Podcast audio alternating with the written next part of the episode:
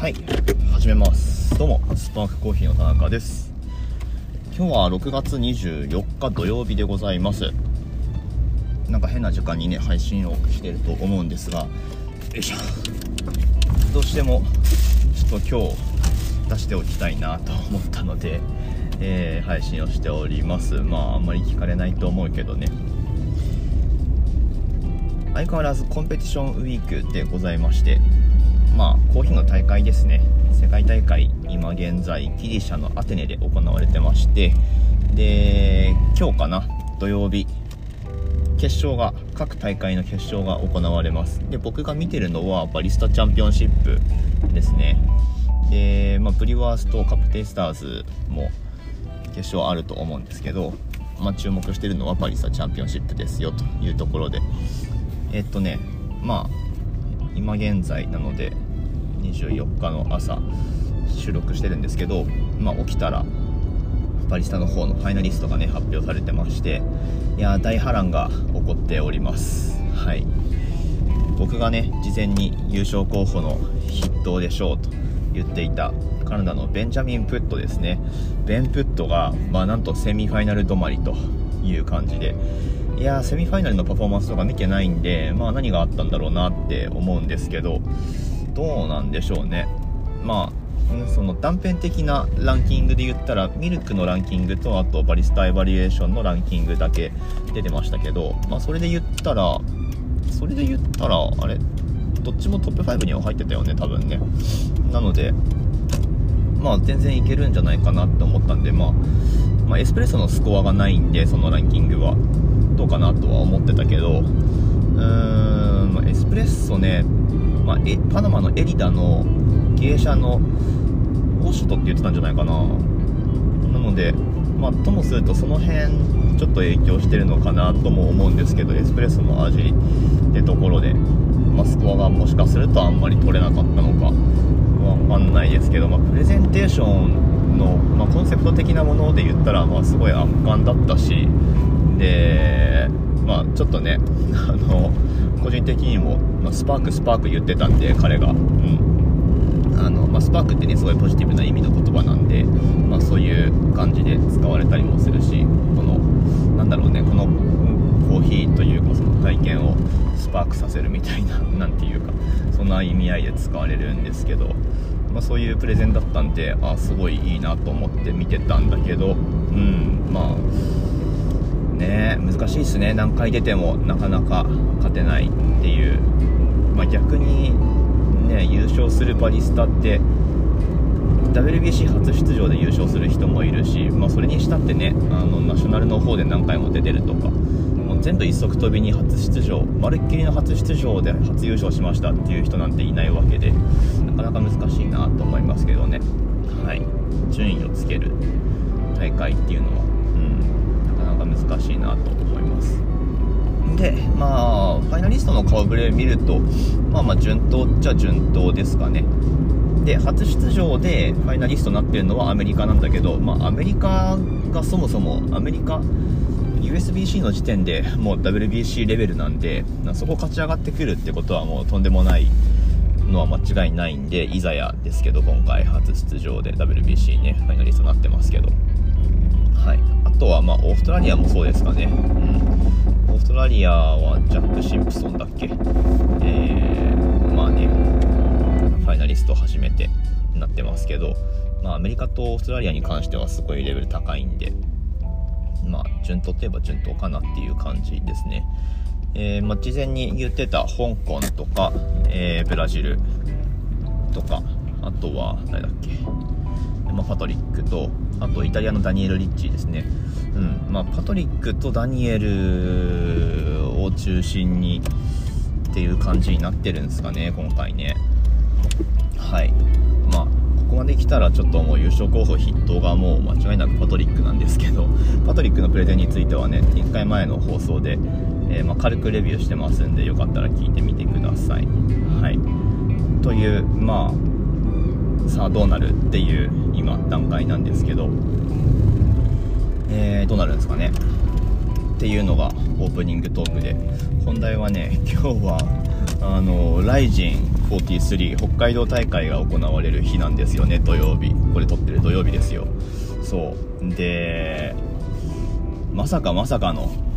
こっちはこっちで。いや大波乱ですよ。まさかのメインカードですよ。メインカード。フェザー級タイトルマッチ。クレベル小池対鈴木千尋で。クレベル小池がなんとなんと軽量ミスっていうね。いやー厳しい。うーん厳しいっていうかまあ当然当然というかうん。いや何が当然かってその制裁というかね。まあ契約対象が守れなかったんでもうその時点で、えー、クレベルの王位は剥奪という感じで今現在空位の状態です。でまあタイトル認定戦っていう形で行われるようなんで、まあ、鈴木千尋が勝った場合はえっ、ー、とまあベルト巻くと鈴木が新チャンピオンということで、まあ、クレベルが勝っても、えー、公式記録には残らないと、まあ、王座は空位のままっていう感じになっちゃいました。いやーほんとね何が起こるか分かんないですねいろいろ。まあだからこういう状況になっちゃったんでいろいろこう憶測を呼んでますけど7月のねスーパーライジン2で行われる朝倉未来対ブガール・ケラモフの試合をタイトルマッチにしちまったらいいんじゃねえかみたいなのがあったりとかそこで未来勝ったらもうチャンピオンだもんね。あそれはそれでいいんじゃないのと思うけど。でもミクルのその優先順位的にはクレベルへのリベンジってことなんでうん、ミクルが、あ、でもそっか、ミクルがチャンピオンになって、で、クレベルが今日の試合で勝ったら、まあ、大晦日、えー、タイトル防衛戦っていう形で、ミクル、チャンピオンミクルに対してクレベルが挑戦するっていう謎の構図ができるんですけど、あのー、まあ、そういうすげえややこしい感じになってます。いやー、ややこしいっすね。いや、これ、ややこしいも何もそもそも何の話ですかっていう人大半だと思うんですけど。はい。いや、ほんとね、なんか順当にいかないから面白いっていうのは本当にありますよね。うん。誰もその脚本書けないでしょみたいな。まあ、あの、WBC ってその野球の方でもそうでしたけど、はい、なかなかね、あのシナリオっていうのは実際えー、の世界の方が面白いんだなっていうのはねありますけどねはい、うん、という感じで。まあまああの今日ねこの後、まあ、このポッドキャストもこの後すぐ配信しますけど、ライジンの方は、えー、午後始まって、まあ、お昼過ぎくらいからオープニングファイトとかね、始まってると思うんですけど、今回、ライジンの YouTube 登録者が100万人突破した記念として、YouTube で無料配信されてるんで、あのーあざーすって感じですね。はい。ちょっとチラチラ、えー、気にしながら今日は見ていこうかなと思ってるんですけどまあそれで